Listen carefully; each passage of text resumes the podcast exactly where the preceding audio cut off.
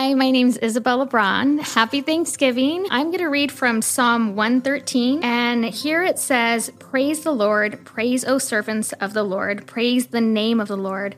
Blessed be the name of the Lord from this time forth forevermore. Are you asking yourself during this time, why you should be thankful. For me and my family, we are thankful for the gospel of Jesus Christ. We are thankful that we have a way of salvation, that we have been reconciled to God. And we are thankful that He is a communicable God. He's not a God that we've made with our own hands. He's a living God, a holy God that we could come to that understands our hurt and our pain. I pray that you could be thankful also for the works that He's doing in your life, not just the good times, but also even during the trials.